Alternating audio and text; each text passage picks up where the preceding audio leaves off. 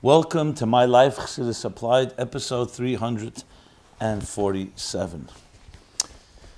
We're in the month of Adar, Mishanichnas Adar Marben Besimcha, a joyous month, which leads right into Mismach Gula Gula, into the month of redemption of Nisan and Pesach. So we'll begin with that. Pro- this program is dedicated by Kobe and Malki Lang in loving memory of Avram Michal ben Yaakov Shmuel Halevi Flint. Misma Gula is an expression in the Gemara when it talks about when Ashana Muberes, which is not this year, but a year that is a leap year, and you add an additional Adar, an additional month. So there's a first Adar and a second Adar. So the question is, when do we celebrate Purim? In general, you would do everything in the first Adar, because the second Adar is the so-called additional additional month. But Gemara concludes, Mismach Gula Gula, they want to connect one redemption to the next, one month consecutive to the next. So therefore Purim is celebrated in the second Adar, as that's closer to Nisan, which is the month of Nisan, the month when the Geula Mitzrayim, Gulas Mitzrayim, Yitzias Mitzrayim. In a year, in regular years, it's naturally that way.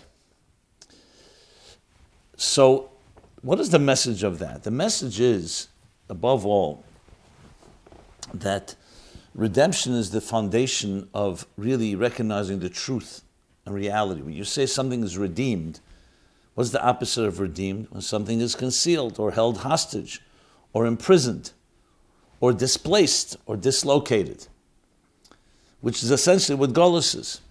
It's a form of dislocation, displacement, both in the physical sense Due to our sins, we were exiled and displaced from our land.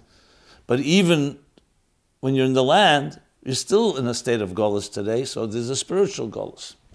Redemption is freeing ourselves from that state.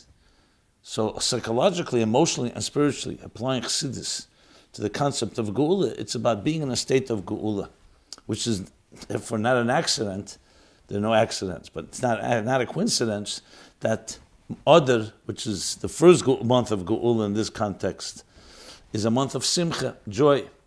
What is joy?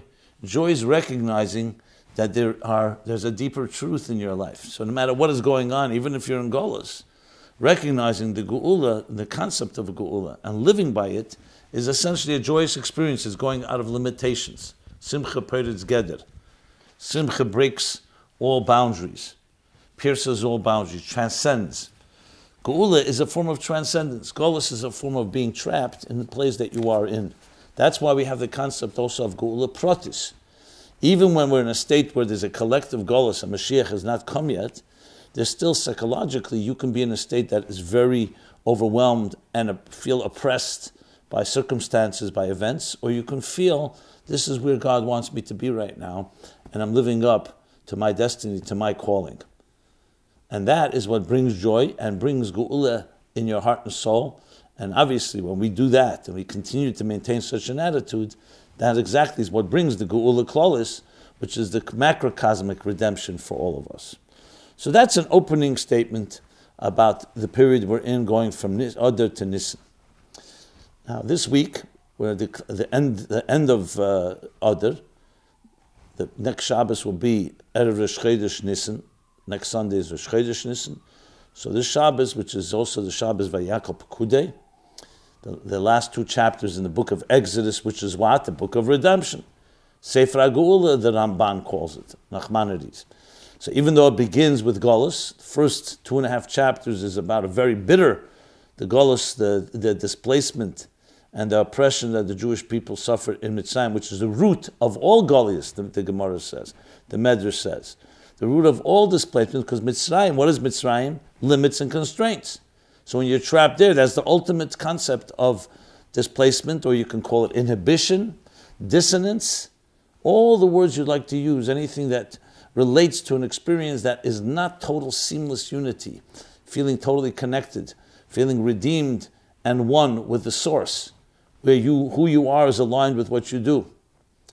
And that the purpose of your existence, for which you were sent to, drives your entire life. And all of that is a form of Mitzrayim. In a more personal form, it can be fear, it can be insecurity, inhibition, as I mentioned, any form of dissonance. But yet, it's the beginning of its story. The narrative does not conclude there. In Parsha Boy, middle we hear, God tells Moshe and then the 15th of Nisan, in that year, 2448, the Yidden left Mitzrayim. And therefore the whole Sefer is called Sefer HaGeula, redemption. And we're now concluding this Sefer HaGeula with Vayakal Pekudei, which is the conclusion of the building of the, Mish, the Mishkan, the sanctuary, which is bringing the divine down to earth, which is, of course, a form of Geula. So in the last days of Adar, going to, so we'll talk about Vayakal Pekudei, we'll talk about, we just spoke about Nisan, Erev Chedesh Nisan. But there are also two days this week which are, what shall I say, challenging days. The Chof Hei Adar. Chof Adar is the birthday. This year, the 120th birthday of the Rebbetzin Chaya Mushke in the year Tov Ches. She passed away Chav Shvat. She was born in the year Tov Reish Samach Aleph, a year before the Rebbe. So this year is 120 Samach Aleph to Tov Shin Pei Aleph.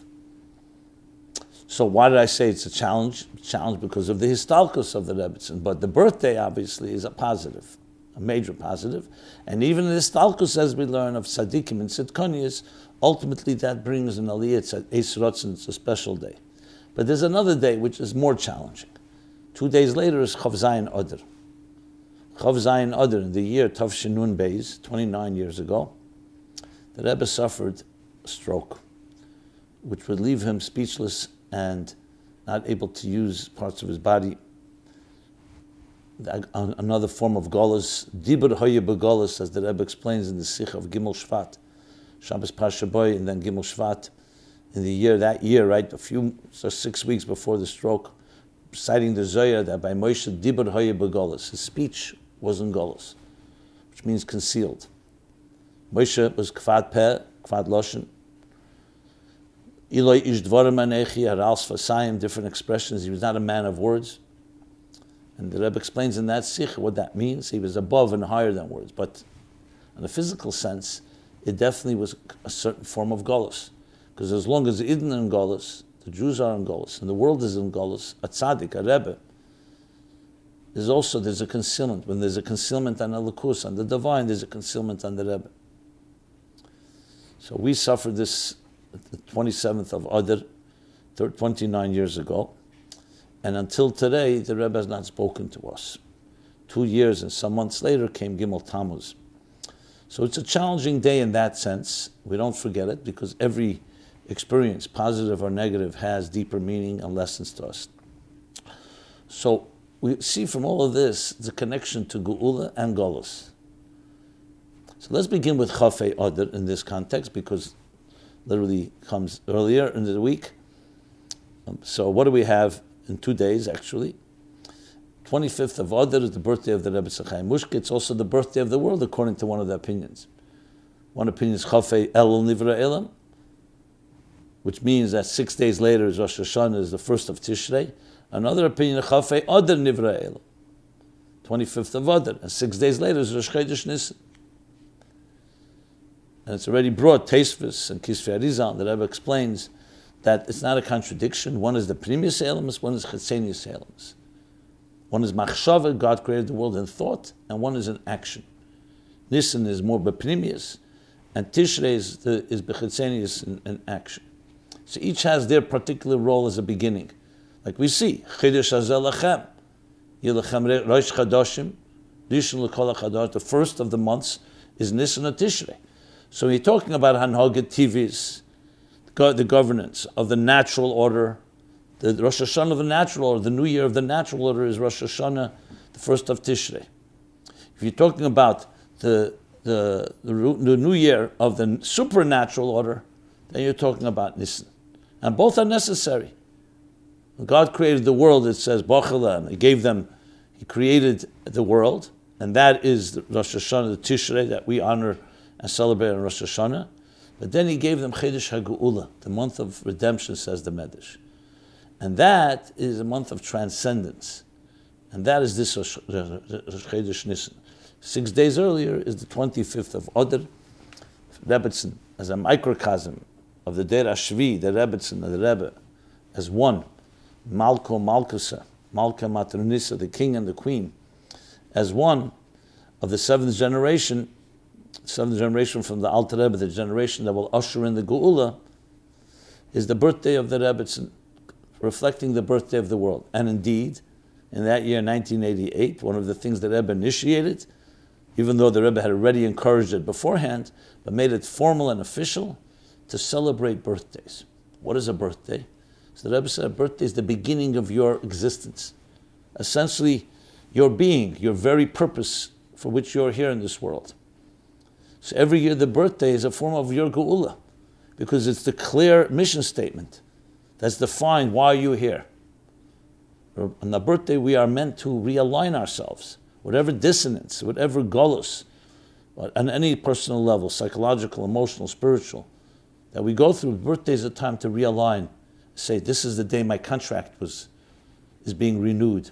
The annual renewal of your mission and purpose in life. And the Rebbe linked it with the Rebbetzins birthday, Chofei which of course linked to the birthday of the universe. Chayiv Adam Lemer, a person is responsible to say, B'shvili Nivra Elam, the world was created for me. So the world is, in a sense, we're responsible for it. So the birthday of the world corresponds to the birthday of the Rebbetzin and the birthday of each one of us. As what are you doing to help elevate, refine, and transform this world into a geuladik, a redemptive world. So it all comes together in that context. And the lesson is very clear. The lesson is about our responsibility in doing whatever we can to put the aleph, the aleph of Alufa Shalel, the aleph of Hashem Echad, Elakim, of God, godliness, into Geula. Geula without an aleph is displacement. You don't need to remove it. You need to just reveal the inner purpose of it all. That's the aleph, the unity. And that turns that same very word into Geula. So Geula cannot exist without Geula. Which means that the displacement and everything that it comes with, like just like Golos Mitzrayim, is not the end of the story. The building blocks are there. What's lacking is that final revelation, that final dimension that we need to introduce. So we introduce that on our birthdays, but the truth is it's our work all year round. And that's the lesson we take from Chafei Adar. Then comes two days later Chav Zayin Adar, 29 years ago. Chav Zayin Adar, as I said, was a day where it reflected the golus of the Rebbe's Dibur, the language of the Zohar. A golus, a Dibur hoye begolus. Explains the Rebbe, what is the meaning of it? Obviously, it's a painful day in that sense. I remember it very vividly that dark Monday evening. It affected us all, but it personally affected me in many ways because uh, my whole life was orbited around the Rebbe's Farbrengens, the Rebbe speaking. And that seized. And as I said, two months, two years and a few months later was Shemesh Begiven Dame, Shemesh, Pnei Meshach, Pnei Chama, the sun, was silenced temporarily, but nevertheless silenced. So the Rebbe explains in that Sikha, which I had the merit to prepare, the Rebbe edited it, that he said six weeks before the stroke, very uncanny, very strange and bizarre at the time. He elaborated about a stroke by the Frierdiker Rebbe when he had the stroke. And Moshe Rabbeinu was not due to a stroke, but also his dibur was compromised. Why would that be the case? when the Rebbe Zinya, Moshe Rabbeinu Zinya is Advarim Asher Dibur Moshe speaking. And the Rebbe explains, based on Chassidus, that Moshe Rabbeinu came from a world that was higher than speech. Machshava, Alma Diskasia, the hidden worlds. Minamayim Mishisiu. Moshe was drawn, his name indicates his muhus, his personality, his soul, from water. Water is the hidden worlds. Land is the revealed worlds. Land is the Elam Adibur. is the Elam HaMachshava? So it was because of his deeper level, the challenge was you want to have the Machshava come into deeper, that's why it's a Golos. But not in any way, God forbid, that Moshe was compromised fundamentally in his expression, yes, that's why it was a Golos. Our job is to bridge that gap, says the Rebbe. Just like Moshe had Aaron, who was his translator, we too, everyone who heard the Rebbe speak, has to be the mouthpiece, the arms and legs, but the mouthpiece of repeating what the Rebbe says. This is the driving force of everything I do today, including my life is applied. I don't always mention it, but I'm mentioning it now. So Chav Zayin Adar, on one hand, yes, seems to be a very dark day, but it's a day that evokes within us the need to be that mouthpiece, to be the, the, the clarion call, to be the amplifier, the microphone, whatever you like to call it, that channels the Rebbe's words to the world around us in the best way we can until the day comes when the Abishta sees fit that the Rebbe himself could be the one that's doing the speaking in ways that we can hear it physically in this world. So that's a lesson to each one of us. Every one of us, every person who's learned one word of Torah from the Rebbe is responsible to share that with someone else. And today with technology, look, I'm sitting here, could reach countless amount of people through speech. What I try to do is convey and maintain, preserve the integrity of the Rebbe's words and spirit of the words in addressing issues that we are all struggling with, we all deal with. Each of us has this responsibility. That's the Chav Zayin the message. That's how we bring Gola, Geula into Dibur. The Dibur Hayyib the speech is somewhat concealed or impeded in, in, in some fashion, and we reveal it by being that mouthpiece, by being that channel of conveying the Rebbe's words, ideas, spirit, feelings, sentiments, directives, and teachings to every person we can reach. So,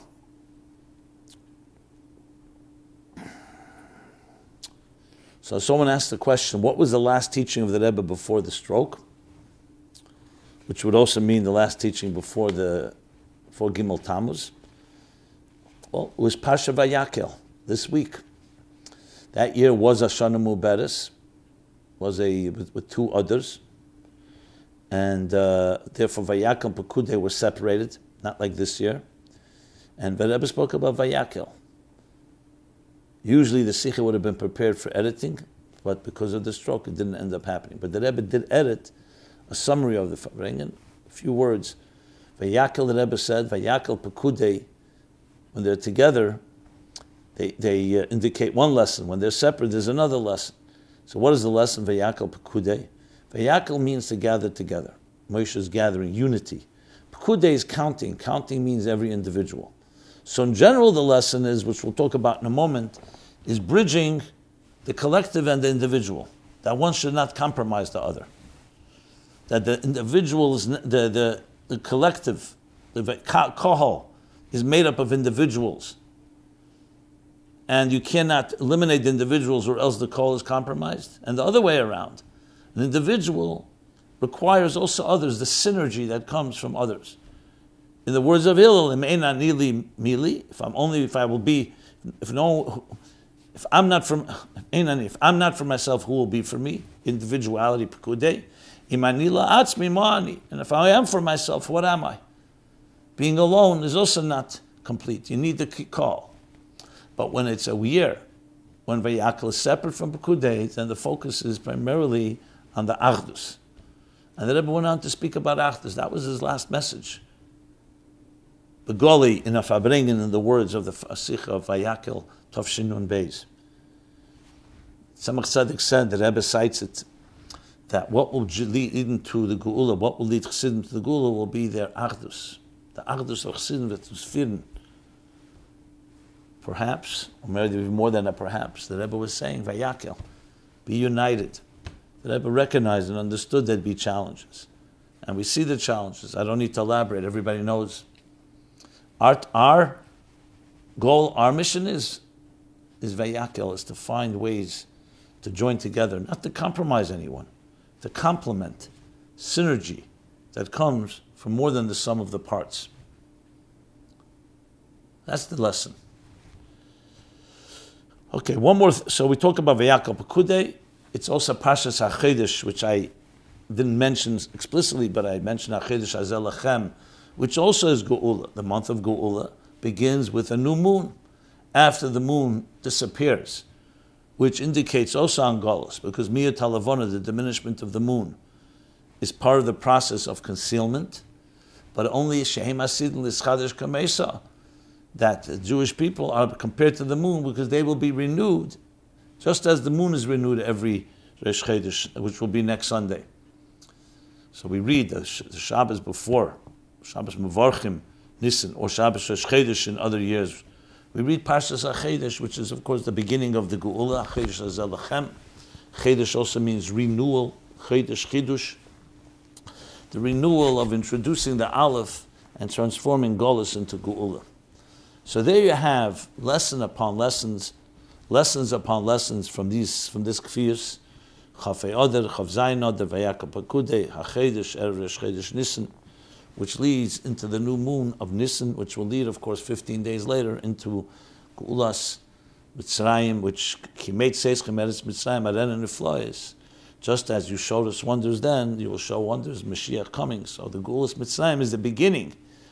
Just as the root of all the displacements and the dissonance, it's also the root of all Geula.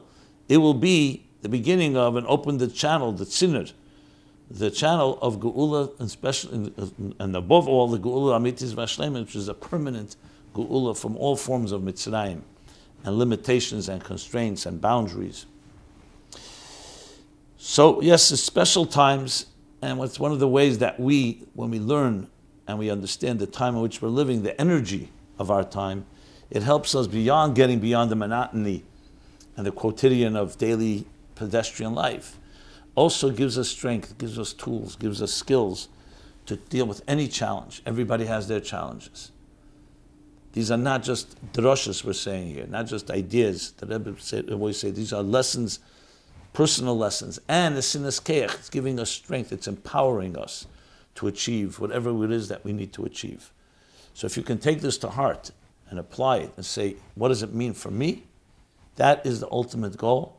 And it can achieve tremendous new openings, new possibilities, breakthroughs, and especially in your attitude, because we know when our attitude is strong, it always opens up new doors and new channels and new possibilities. Okay. So let's go to some questions here. Um,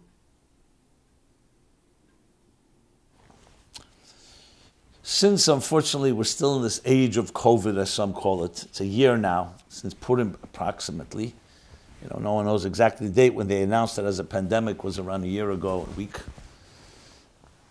I don't know if you recall, but I remember that Purim. For some reason, I was learning the Maimer. It was Tafshin Ay, Tafshin Pei. So I was learning the Maimer from Tafresh Pei. The last Maimer of the Rebbe Rashab, the first Maimer of the Frierdiker Rebbe, going on Molek. So it's 100 years, a centennial. And the Maimer struck me because it was talking literally about Keser of Klippa, Amalek. COVID, Corona, what was called coronavirus, corona is from the word crown because of the spikes that the virus looks like under a microscope. It's a spiked type of bacteria or a, a, a viral, whatever the, you call it. And that's why they call it corona, coronavirus. And the tikkun is kesed de which is a chutzpah de to go beyond the rational, to challenge the super, the, the irrationality of the clip of the negative, that we go by correcting it by going the other extreme. In other words, a pandemic, in the negative sense, is fought by a pandemic of goodness and kindness in a positive sense. Kesed. So it struck me literally the mimer of 100 years from when this pandemic began. So now a year later, and it's still with us. We all know we'd all rather not have it. It's caused pain, it's caused suffering, it's caused death and loss, besides aggravation and the whole disruptions. But this is what the Abishta wants us to be in right now. We may not understand it, but we have to do the best, and we can dig deeper and find greater strengths, which is what we've seen people do. This is how Jews learn from experiences that are setbacks or concealments. It's also a form of a golus. And we teach it to everyone around us, including the non Jewish world. This is how the Jews not just survived, they thrived. Lesson from Pesach. As they were oppressed, direct proportion to that, they thrived and they flourished. That's the challenge, and that's what meant to bring out the challenge. So there have been questions upon questions. Obviously, being Chassidus applied, I addressed it especially last year for months and months. As a matter of fact, that was the primary t- themes, and a lot of questions that had come in before or even then.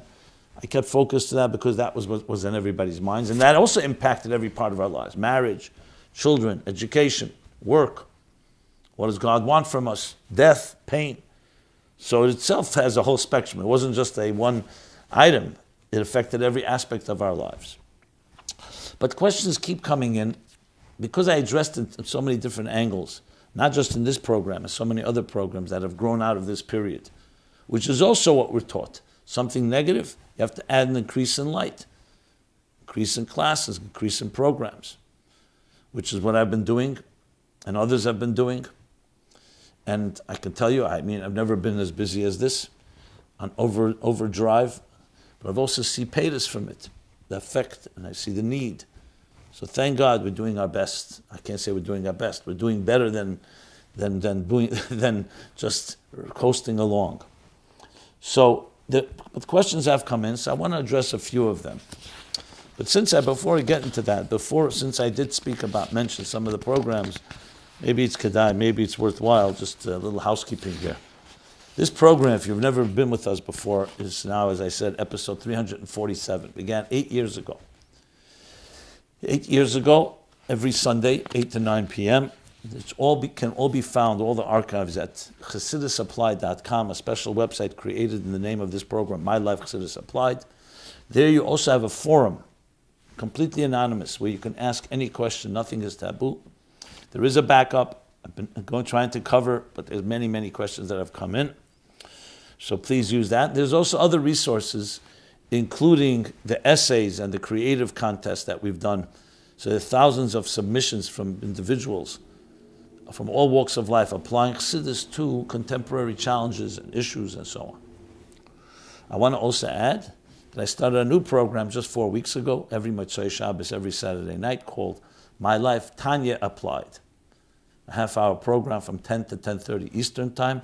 It could always be found at chassidusapplied.com. There you can find all the previous programs and the coming ones. It's on radio, it's on podcast, on many different platforms. So, so that's the some announcements. Obviously, this program is a free program. A lot of resources go into it, research and so on. So we depend on your contributions to support and help us. It's a good time to announce it as we come from Purim and go to Pesach. Dedicating a program is a great honor for a loved one, close one, for a birthday, for a Havdalah yahrzeit. So just go to meaningfullife.com slash donate or uh, Chassidus. There's a donate button there, and you can donate any of any amount you like, and uh, or consider dedicating a program or several programs. So with that said, I did get a few notes that people have written, some thank you notes and so on. So uh, from time to time, it's always good to read uh, some reactions. Let me do that for a moment, and then we'll go to the COVID discussion. Okay.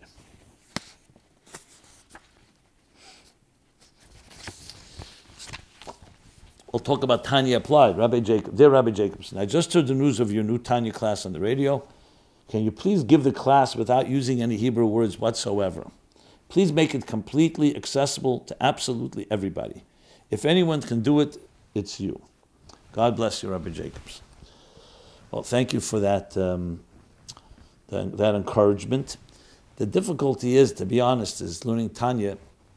It's well, definitely well worth having a class where no Hebrew is used, so there's no prohibitive language, either for those that don't understand the language or are turned off by it or just doesn't speak to them. But however, this program is, I use the text, but I do explain it, I believe, for any person to listen to I don't know if I can do this program in that way, be very honest. Considering doing another program, you know, we have to prioritize. But I do appreciate, and I will not forget your suggestion. I'll keep it in mind and think of ways of perhaps to fulfill that. And I understand the need and purpose of it. But thank you. Uh, thank you. There's some a few thank you notes, if I may. Your Sunday night online video broadcast is fantastic. Thank you for all the time you put into it. May Hashem bless you with tremendous success. And may many donors come forward and become sponsors, hopefully myself included, when I'm able to financially contribute. So thank you for your thank you. Much appreciated. Another thank you, Rabbi Jacobson has been addressing very significant uh, issues over the last weeks and months in his podcasts. So thank him for that. I really appreciate his podcast. It makes Chassidus as a lifestyle, or even just as a Weltanscheinung, much more accessible to people who didn't grow up with it, and whose rabbi only has so much time in a day. Okay. And then there was about, since I've been speaking about abuse with children and families and homes. So I received a few notes on that. So let me address that, and then we'll go into the other topics. Dear Rabbi Jacobson, since you invited input regarding resources for the young woman who was struggling because of childhood abuse, that was something I addressed a while back, um, and over the, over the months in general. I wanted to share resources and my patients. Uh, I want to share resources that I and my patients have found helpful. So let me just read this. This is, this is for the public, benefit for the public. So if any one of you is dealing with this or know someone dealing, here's some resources. Number one, adultchildren.org. Adult children of alcoholics and family dysfunction and alcoholic parents is not a requirement to participate in this 12 step program. A 12 step program with meetings now available through Zoom. A suggested donation of one or two dollars is the only financial cost. It's recommended people try six, six different meetings to find one they find useful. Two, a book called CPTSD From Surviving to Thriving is designed for lay readers. I actually conduct reading sessions with a patient who has CPTSD. We spend an hour over Zoom, taking turns reading two paragraphs each, with time for the patient to share what the reading evokes. Three, QEEG brain assessment and neurofeedback are tools we find we have found helpful in first assessing how the individual's brain is functioning and then treating abnormalities using neurofeedback. Often early trauma creates high levels of anxiety in the brain that persist over a lifetime. I so appreciate your teachings. I was fortunate to learn from you, your wonderful family, at the, la- at the last in person JLI in DC. All the best. Okay. So that which is relevant for those, I like to use this platform to help people in every given way. Obviously, Chassidus has answers, but there are times you definitely need the intervention of professionals, medical professionals of different forms. So here are some resources. Another letter I received about abuse, so let me read that.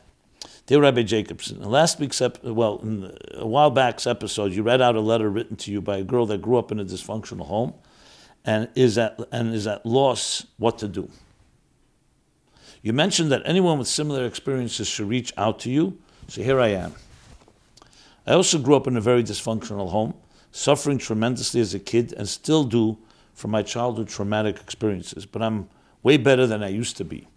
I'm actually currently studying to become a therapist, and my advice to you is as follows. Number one, every issue can be fixed despite how much pain you're currently suffering. Number two, don't let anyone dismiss your feelings you're currently having about your life. Don't let them tell you to just get over it. You have to deal with your feelings the right way by going to an, to, to an understanding therapist. You mentioned you currently go to a therapist. My question to you is Do you see that your life has become significantly easier to manage after seeing your therapist? If not, I advise you to switch to someone that specializes in childhood trauma. You can t- call relief quote unquote relief, which would help refer someone to you. I guess that's a helpline relief. Number three, main thing is to realize that your life can get back to normal if you put the effort into finding the right help.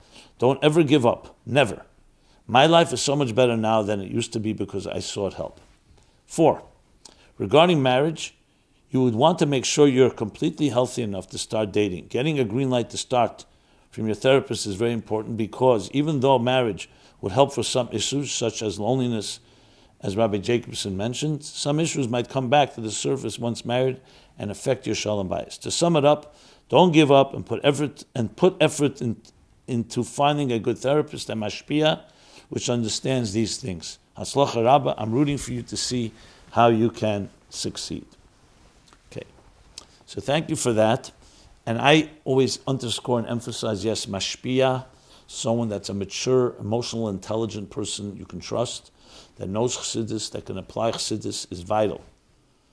A person like that could also help determine when other intervention is, may be needed, as I've discussed many, many times. Okay. So taking that, which is also now talked about another form of gullus, the whole goal here, of course, is magdim refula maka.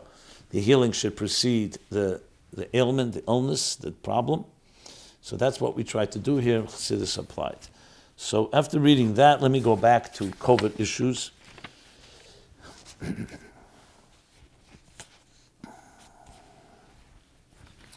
Shlichus in the age of COVID. How are we to understand? How are we to fulfill our role as shluchim in the age of COVID limitations? I'm writing this as a shlucha, and this being the second Pesach that we won't be able to have a public seder and host guests in our home throughout Pesach, as we couldn't the other Yom Tovim of this past year. We know there's a reason for everything, even if we don't see and uh, understand it, uh, see slash understand it now. But how are we supposed to understand what Hashem wants that so many Jews are not going to have a Seder for a second year? And for those that used to come to the public Seders or to private ones, they were invited to, and those who will attempt to make a Seder at home. Many of these Sedarim will not be in Pesach Dika atmosphere and Kahalocha. I guess we can parallel to the years of war that Jews couldn't celebrate Yom Tovim. But today we are lacking almost nothing, but yet can't provide this basic Chabad, the, the basic Chabad house services and family, like gatherings, like family-like gatherings, and everyone that everyone cherishes so much. It would also be a long time until people start coming to our events, even after we're allowed to gather. And I feel that they will also think that just like they managed without coming to Shul and Rosh Hashanah and Yom Kippur last year, when they weren't allowed to come, and they weren't struck down by lightning, though they didn't come to shul, so they don't have to come in the future when they will be allowed to come. How we understand all of this? How are we to understand all of this? Okay, well, you said it right, but I will emphasize even further. Mashem the Keinanu, God leads the footsteps of a human being. The events that have happened are not in our control. If it was in our control, so we have to do everything possible, obviously, to eliminate any ob- obstacles. But there are things that are not in our control. The Torah teaches us. That doesn't mean that you can't do anything. It just means you have to know that you can't control the event, but you can control your attitude. Clearly, the Abishta wants the shlichus to continue in, in being creative and finding other outlets and other ways. Obviously, we would all like it to just continue as it was was we had already our structures and our plans and our way of doing Pesach, yes, and helping people. But shlichus never ends. It's just a matter of what way you do it. And absolutely correct, we adjust to the circumstances. We navigate. So the first thing is we have to knock out any negativity that's a result of the surprises or things, disruptions that we have not planned for. Once you get rid of that, then you have to say, what would the Rebbe want me to do now? And you have to find ways. We can't begin to discuss we can't start figuring out what God intended. What about that person that will not be able to be at a public seder? So maybe reach out to them and speak to them beforehand. Maybe provide them some resources. Is it as good as it was? We're not here to compare. This is our circumstance. And the contrary, we'll always remember that we did the shlichus and we found new ways to do it. They may not be as good, but they may be better also. When I say not as good, I mean to say not in the regular form. I've seen personally, and I've seen shluchim, I've seen rabbis, I've seen people who are community leaders, have risen to the occasion and have adjusted and found ways to do it. Now, yes, many are concerned that people are not going to feel that it's optional and therefore may not return. Well, the answer to that is make a connection with them that's deeper than you ever made before. If their entire connection is based on coming to shul, or coming to the kiddush, or coming to a Friday night dinner, the food, the social part, maybe the connection has to be deeper. We start learning with people, one on one, the phone, or whatever circumstances allow. Create connections to their heart and soul. Those connections cannot be compromised. and cannot be limited by COVID. I discussed much of this in previous episode, back especially a, less than a year ago, over the months. But it's important to reiterate because, yes, a year has passed. Everyone thought it would be a few months. Now we see it's lingering. It's longer than a year. It's a big time, long time. But we must dig deeper. I can tell you from my work, though it's talking not, most of it is online, but I speak to many people by phone and Zoom and other ways. It's only deepened connections and relationships. And you can do it as well. You have to dig deeper, you, your spouse, your family, and find ways to connect. Yes, it's nice to send food packages and stuff for Shabbos, for Yom Tov. Every connection is good. Help people find ways to celebrate in their, in their own home or in other ways that work, that are allowed. But above all, it's your spiritual connection with them. That's the real part of the shlichus. And that, now is the time to create that connection. And learning is the best way. Let's learn something together. What you, what's, what's on your mind? Is it different than what you did before? Will it be more time consuming? Perhaps, but that's the shlichus. I can go on, and maybe it would be good to have a forum. I'm sure there is that shluchim and others have people who are in the community service, social service, uh, Lorraine, of things we can do that, that specifically in these circumstances, in these times. Now, things of course have changed, but there's still that lingering, that tentativeness we all know. So we have to use it as much as we can in ways that even surpass what we've done in the past. Okay. Another person writes in this same regard.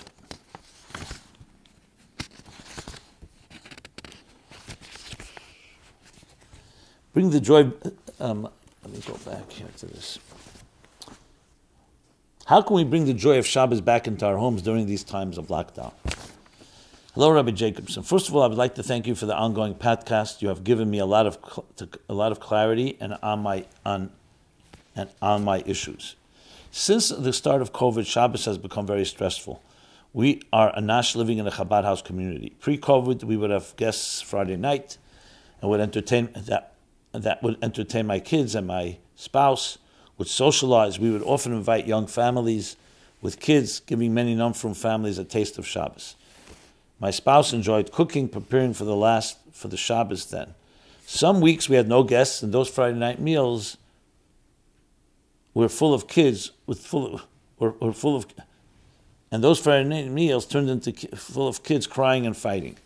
Shabbos day, I would take my two older children and then then five and four years old, where they would join the kid program, and then we'd come home at 2 p.m. After shul, the kids would often play, have play dates the last, that lasted for many hours. My wife would have a learn Shabbos afternoon with ladies in the community, which she enjoyed. Then Purim came last year, everything changed. Shul was closed, no guests, no play dates. Shul was open from June just for over 11 years old and up. Shul was closed again in November and been closed since. My wife says Shabbos is the worst day because the kids fight. My four-year-old makes all over, makes trouble all over the house because of the negative attention he gets.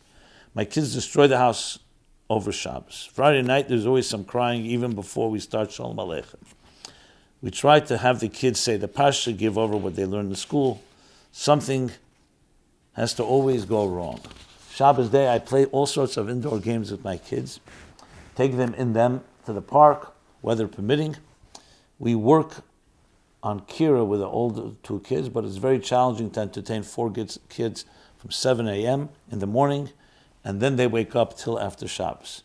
Where we live, it is not legal to go to a friend's house. How can I bring joy of Shabbos back to my family? Many thanks. And I'll include another question in this. Simcha Poretz Geder. Can you please elaborate on the concept Simcha Poretz Geder, which means Simcha transcends boundaries or breaks through boundaries. Specifically, how can one force myself to be besimcha when during the current state of during the, when the, during the current state of the pandemic we are struggling to pay our bills, do and have very little social contact. Another person writes, when, what does it mean simcha geder? Can simply consuming meat and wine inspire joy? Should a surgeon and patient consume meat and wine before a completed complicated operation to assure success by using the joy to break through the barriers? Okay. So, though they're not exactly the same question, let me just say this. We're in the month of Adar, and we're told in general, Ivdus Hashem b'simcha. Serve God with joy, especially Mishanichnas Adar Marbim b'simcha, to increase in joy. And that, that joy should increase. That tells us that we have the power and the strength to find joy in all circumstances. Even the description of the person writing about their home, and I've heard it from many others, does not mean something has to change. If you continue maintaining previous attitudes, you'll have the same results. You must dig deeper. As a father and a mother of a family that's going through these challenges, to just say, What can I do? is not enough. You have to find deeper resources and find people that can help you when, if necessary. And let's begin. Hashem has given you all the tools you need. Joy comes from within, not only not from circumstances. Joy comes from within when you realize that Hashem put you here, your mission in life, gave you health and blessings, and now how are you going to use it? So, of course, it would have been easier without all these latest challenges. So, you must come up with new ways. I say you mentioned different projects you tried to do with the, going to parks and so on. I would make a concerted effort, no different than you would do at your, at your job, to really have a deliberate plan for each child make a whole plan in addition to whatever happens at school, and that child, incentivize the child, do it together with them, a project with a deadline, with a goal, something they would enjoy, and make sure they're rewarded for it. Each child separately, and then maybe some things as a family unit. This is just one of many ideas. The last thing you want to become is, sound like a victim or be like a victim. So I don't know all the circumstances, and I don't know who are your mashpim, who you speak to, but I would sure reach out to friends and to others and come up with ideas, real ideas, but don't take it lightly. Not just, okay, what am I going to do now the next five minutes to keep my child busy? Of course, that's not going to be sustainable. So you have to find ways and projects.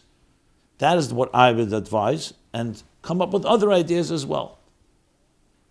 I don't know if online there are such resources. I've seen articles over the past year, parents coming up with many different ideas what can be done. I don't recall if they were only Jewish ones, but in general, ideas can be found in many places, especially talking to others. The next thing I would do is call other parents who are parents of children yours that are friends of your children and put your heads together. Think about it. And I have no doubt that something will come of it. To get back to Simcha Poretz Geder, joy. Joy is a, a, a tool, a resource. If we're told we can be joyous, it doesn't matter what things are sad around you. It means that you have the ability to, to exude and elicit joy from your, in your heart and soul. Because a neshama by nature is a joyous entity. It's connected to, its, to God, and it's a divine entity, and divinity is all about simcha and gilui and positivity. It's only the nefesh abamis and the material world, the animal soul, that brings us down. So this is part of the battle spoken about in Tanya, and of course in all of Chassidus. How do we empower the divine within us to make sure it dominates? Because that's where the joy will come from. Now, if Matev, even better, if you can engage, the animal soul should also enjoy. So this again is, as I said before, with the family, with yourself. It's, it's work. It's aveda. Ivdu Hashem b'simcha means serve God with joy. Is also the taich that joy comes with ivdu. You have to work on it. Not everything comes easily. Of course, there are times when God blesses us, things are going well. You're marrying off a child, it's a natural joy. But there are times you have to work on it. And when there are difficulties or setbacks or disruptions like we're going through, then you have to dig deeper. But you can. The Rebbe emphasizes in many letters that joy comes when you work with others, when you help others, and you see how you're helping them. Sitting and focusing that I'm not happy, I'm not joyous, things are not going well, will never lead to joy. So joy is about serving, about helping, about transcending your own situation. That's why prayer is Geder. When you transcend, Simcha transcends everything around you. You're able to get beyond the boundaries, the conventional boundaries and, and conventions that usually limit us. Which of course brings us back to Geula. That's why Simcha is connected to Geula.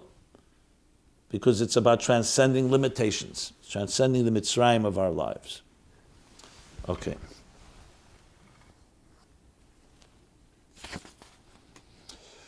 More on this is in episodes on Simcha Poretz Geder and Joy in General, episodes 5, 40, episode 58, 109, 134, 229, 297 and 298, 301 and 343. As I said earlier, you can find them all at chassidusapplied.com.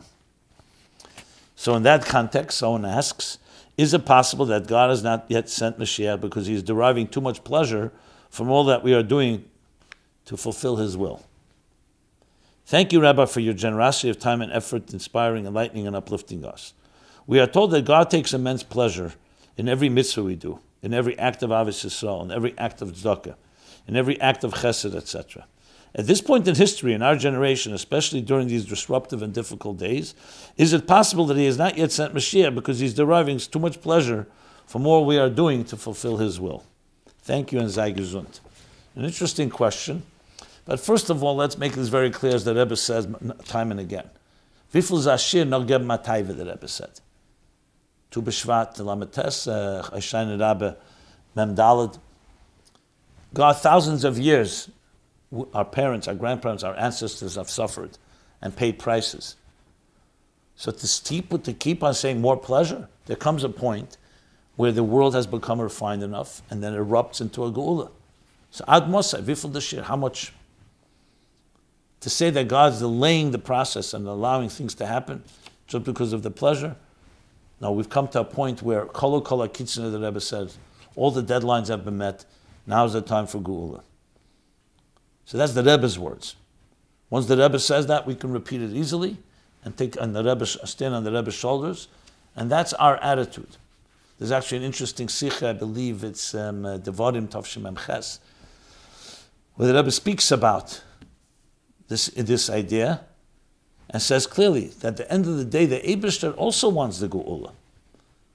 Eh, though there is pleasure in the Mesiris Nefesh doing Golas and Yofer Sha'achas B'tshuva Maisim Tevim Be'elam Hazeh B'kol Chai Le'elam Haba, the one hour of tshuva of return and good deeds in this world is worth more than the entire world to come. And yet the Eberster itself wants and in some way Kavyochel needs that it should be finally revealed Elikus in this world. And that's our attitude. So, though, yes, it's an interesting question, but we've already gone through that stage. God has gotten enough pleasure, and now we need the Geula. And when the Rebbe would say, So why didn't it come yet? He'd say, Takakasha. It's a question. He didn't say maybe because God wants more pleasure. And Shana Rabba Memdal, the Rebbe did say, amongst many tears, that the only way to explain is perhaps God wants us to shreim it on emes, to really cry and demand with a, in a very sincere way, and that's only possible if if we, if we don't have any hope at all. If we don't have and we don't see any geula, that's the only way you can explain that it continues to go on, because that way we'll shray with the emes. That's what the Rebbe says there. But that, that too, the Rebbe already has said. We've already cried, and Truvi law and everything that came with that. Okay. Where are we? Let's see here. I need to uh, apologize because there were a few questions actually about Vayakel, and I like to address them because it's this week. So I'm going to go back to the Parsha and talk about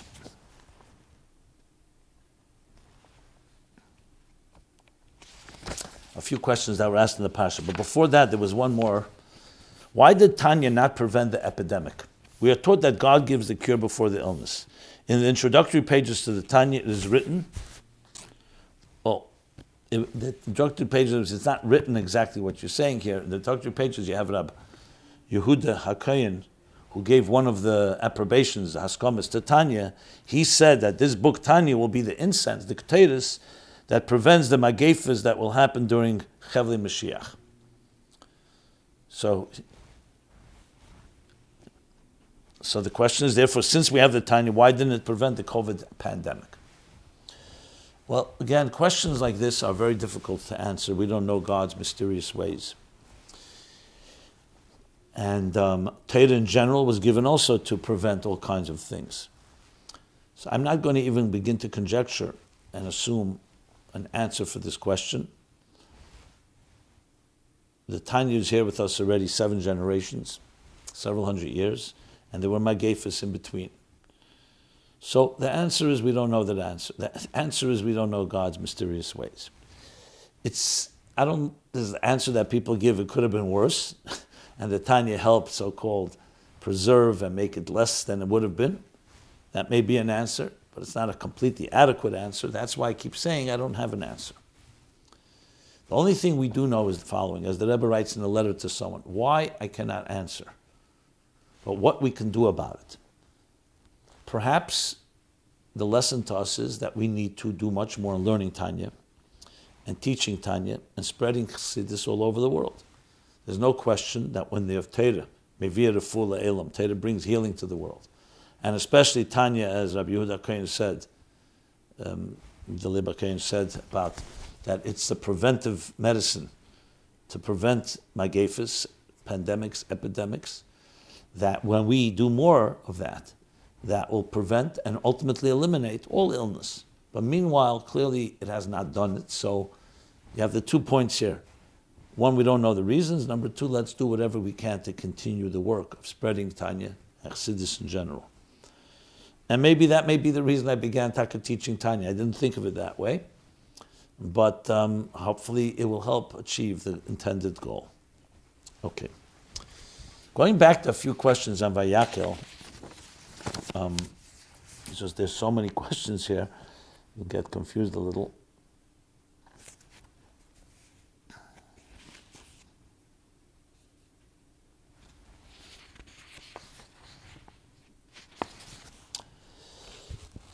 In Pasha V'Yaakov, the Jews were commanded to donate items for the Mishkan, and it came to a point where they over donated to so generously, Moshe, Moshe, Moses had to ask them to stop. Right.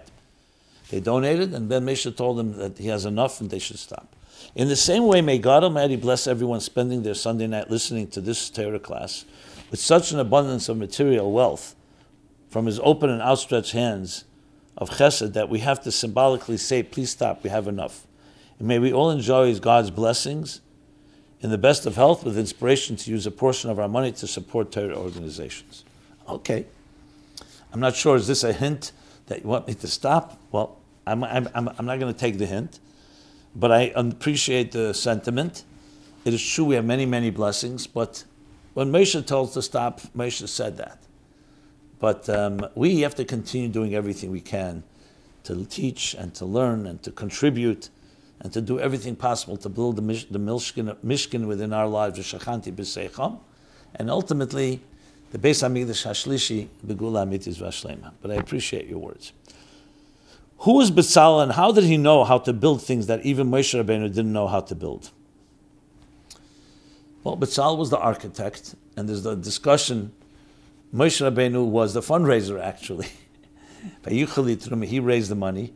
Moshe was, of course, the man of God that brought the message, that, that gave the directive in the first place, that the Abishta said to build a Mishkan. But the architect is the implementer. I've discussed this, I believe, in previous episodes. Famous discussion, Betzalel and Moshe. Moshe tells him, when we look in Truma, it says, starts building the Kalim, the Aron, the Menorah, Mizbeach, Shulchan, the Mizbeach. And then he tells him about the Yerias, the walls and the enclosure. But Sal says to Moshe, says the Gemara, that's not the way of the world. First you build a structure, then you build, bring the furniture in, then you bring the, contain, the, the vessels in. So Moshe said, you're right, do it that way. But Kale, God has inspired you. So what was Moshe's consideration? So Chassidus explains, among many different explanations, that Moshe was the visionary the vision of the Mishkan is not just the walls and the structure, it's the purpose of using it, having an, an Ur the Holy Ark, the Mizbeach, the Karbonis, as the Rambam and the Ramban have a disagreement. What's the main thing? The Rambam, Rambam says Karbonis, Ramban says the Aron Teda. But regardless, that's the focus from the point of view of the vision of it. You begin with what's the purpose of it all. Betzal is the implementer. The implementer has to execute in an orderly and organized way. First, you build the structure, then you bring the kalim. In life, too, the Torah tells us the vision. But then when you execute it, has to be also practical on the ground, of to do it in the right stages, the right way. So you need to know the purpose, that's Moshe, and Betzal is the one that implements it in, the, in an organized fashion. That's one explanation. From an inner perspective, why was gold, silver used in the Beis Hamikdash? If we know that Gashmis is like naught to Hashem, and this whole world is totally nullified, why did Hashem give importance to these items? It's not like it would make a difference to him a precious metal or a piece of simple wood. As we know from the example, that 1 to 10,000 are still in the same realm, but when it comes to Ein Arech, infinitely distant, the 1 or the 10,000 don't make a difference at all. Another question in that same vein what is the significance of the different types of materials we were commanded to use for constructing the Mishkan? If these materials are important to solidify a spiritual conduit for prayer and religious service, why aren't these same materials used in all our local synagogues? Okay, the answer the first question is the whole basis of Chassidus. From God's point of view, Enochanami, everything is equal. But he wanted Nasava Kosh Baruch Hu and Atayv in in Kasha. You can't answer why he wanted, but that's what he wanted. That in a world, dafka in a material world that, is, that on its own is devoid of and doesn't feel anything divine, that should be transformed. So in Shlomo Melech has God, Hashemayim v'Hashemayim lo yichal kalucha. Shemayim v'Shmei Hashemayim lo yichal kalucha. Heaven and the heaven of heavens cannot contain you. Avki abayis azed. This house can't contain you. And Hashem says, yes, read that in the positive, bin That's, the, that's, yes. I want this house, which is much more smaller than all the heaven and heaven of heavens. That's the place that I want the kavanah. So at the same time that everything is nullified, but also the Sava Kodesh Baruch Hu in that material world, to come to recognize how everything is nullified. And that's the role of the Mishkan. And, and why dafka these items? So again, you can always ask that question. But the different Svarim talk about it, why Kesev, Zav, and Acheshes, gold, silver, and copper, and the other 13, 15 materials. Each of them have a particular role. They represent the spectrum of material existence. And the goal is to take them and transform them. In broader sense, it's to transform all the world into a home for God. But the Mishkan is a microcosm of that. So where we can, we do use materials that are similar or at least things that look similar. That we have an ark in our base, in our in our shuls. But then there's also the prohibition not to do something that's too similar to a Beis Hamikdash, which would explain why some things we do that are not exactly, and we make a shinoi or we don't use that particular material, because the Beis Hamikdash has its unique role. So the Mikdash Me'at, the mini sanctuary of every shul, has elements that are very similar. Karbonis, replaced by tefillah, by prayer, as the Gemara says. So the bottom line is, we are always living with the Mishkan. Now it's a Mishkan within B'Seicham, within our hearts and souls. But then we extend it to our shuls, which are Mikdash Me'at, and the Rebbe insists that we also make our homes into a Mishkan. And ultimately, all this will lead to the macrocosm of the Beis Hamikdash Hashlishi. Okay, so more on Vayakhel Pekudei HaChedesh and Nisan, see episodes 5960, 110, 155, especially 155, 204, 255, and 300. Okay. Okay, let's see.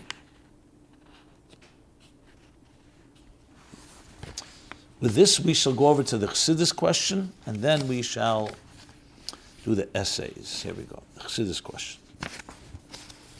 This question, why should I care about what's happening up there, meaning in the higher worlds? Why should I learn about Seder Hishtalshelus, which is the name for the cosmic order of the entire structure of existence, from the Tzimtzum, the concealment, the Kav, Ak, all the worlds, Atzilus, Bri, Yitzir, Asiyah, the ten spheres, everything we know about. So what is the purpose? Okay, it's a good klotz kasha, an important one. And the answer, I believe I've spoken about more than once. But briefly, God doesn't need anything to create. He can do whatever he wants, call Yachal. But he wanted us to understand how he creates, because he wanted us to be part of the experience. And secondly, he wanted us to be partners in it. That through our Avodah we should retrace the steps. If it was done in a way that didn't make any sense, it would all be on God's terms. Seder Hishtalshelus is in a sense God creating the stepping stones, a ladder both in the process of which the divine creates, that we can understand stage by stage, level by level, and we can retrace and go mamata and go upward, step by step. Of course, God could have created that no one, no one's born as a, new, a newborn is not born as a newborn. That were created like Adam and 20 years old, mature adult. But Hashem wanted a process that we can relate to, process of education, of preparation, training. Then you become adult, and then you continue the growth. So the reason we learn Seder Hishtalshelus is exactly that: how to climb. It's like they, a system, a built-in divine system of how to grow. A matter of fact, I just began a series called How to Become More Productive, How to Be More Productive, using these four steps of Atzilus B'ri Yitzir Asiyah. It's every Wednesday night I do that program. Go to meaningfullife.com for more information. So it's not just an interesting study, it's actually vital to be, a, a, to be an effective person, to actualize your potential, to fulfill your mission in life, to serve God, is we must understand Seder Hishtalshelus. Not just to understand how God did it, which is also, as the Alter Rebbe says, that it's that the idea is learning Seder is a mitzvah rama v'nizgova me'ed. It's a great mitzvah to know God's way of creation, but also gives us the tools of how to do it. It's like why do you learn Torah to know how to do mitzvahs? How do you transform your life? How do you spiritualize the material world? It's through Seder Hishtalshelus. And in specifics, the different worlds, the different spheres, how you take your chesed and turn it to a chesed that's aligned with God's chesed, kindness, your gvura and discipline and strength to God's discipline, Tiferes, your compassion, Mahu Chanun, Chanun, just as he is compassionate, Mahu Racham, Racham, so too should you be compassionate. That's the brief answer to that question. Now, as this has been the sixth year of the annual My Life Chassidus Applied essay and this year creative track contest. So, what we've been doing is going over the essays in order as they were marked. All excellent essays continue to be. We are up to 17th place. So the four tracks, starting with the essay in English A Journey from Fear and Suffering to Control and Serenity. Countess Rivka El Kaim, 868 Bal Harbour, Florida. Okay. An Excellent essay, I should say, about OCD. OCD has become a word, a description, a diagnosis, if you wish, that captures the idea of uh, obsessive compulsive disorder. So, in this essay, she, what, the, what the, the Countess does, she takes OCD as it's understood in the clinical sense, in the, in the medical sense of the word, obviously with a disclaimer that's not to replace any of those interventions, and then brings in Chassidus, how Chassidus lends perspective. An excellent essay I highly recommend. It's an issue that many people are struggling with an essay that I believe can help many people. The next is the essay in Hebrew for men, Shtus de Kedusha. That's like holy insanity or holy super rational holiness. Levi Bar, student in Kfar Chabad, Israel. So that takes Shtus de Kedusha, of course, where it's all become very popular and familiar in Basi L'Gani Tovshin Yud, Frierdiker Rebbe's last Maimer published. Yud Shvat, the Rebbe with Chazad this Maimer every year and how that can be implemented in our lives, this super rational part of, uh, of our souls. The essay in Hebrew, women, Eden HaKorona Boy Nates Sema Bidud. The age of Corona, let us leave this uh, quarantine, this isolation. Mushka Malka Dekel, student, Beis Seminary, Tzfas Israel. A wonderful essay, written right at the beginning of COVID, of how we can take Torah and Chassidus teach us how to deal with isolation. Talks about loneliness, physical isolation or quarantine, emotional quarantine, and how we can always take a situation and turn it into something that is positive. Very timely, continues to be timely. And finally, the creative track. Tefillah to the heavens, painting, a painting by Tani Cohen, age 15, student, Torah Academy, Johannesburg, South Africa, uh, with an explanation of the idea of uh, looking at the cosmos, Seder Hishtalshelus, and all its levels, and seeing how the human prayer, davening below, can pierce and reach the highest states, captured in a painting. Now, where can you see these uh, essays? In the, the, English essay and the creative you can see at chassidusapplied.com. It's posted there. Check it out. And the Hebrew essays, both the men and women, you can see at diralo.org, D-I-R-A-L-O.org. And with that, we conclude My Life Chassidus Applied, episode 247. It's 347, I'm sorry, episode 347, every Sunday, 8 to 9 p.m. Been an honor. May we have a continuing joyous conclusion of other jumping into the Geula of Nisan, Ben Nisan Nigalu, Ben Nisan Asidin Goel. In Nisan we were redeemed, and in Nisan we will be redeemed. May it be immediately. Thank you very much. This program is brought to you by My Life, Chassidus Applied. Please help us continue our programs. Make even a small contribution at chassidusapplied.com slash donate.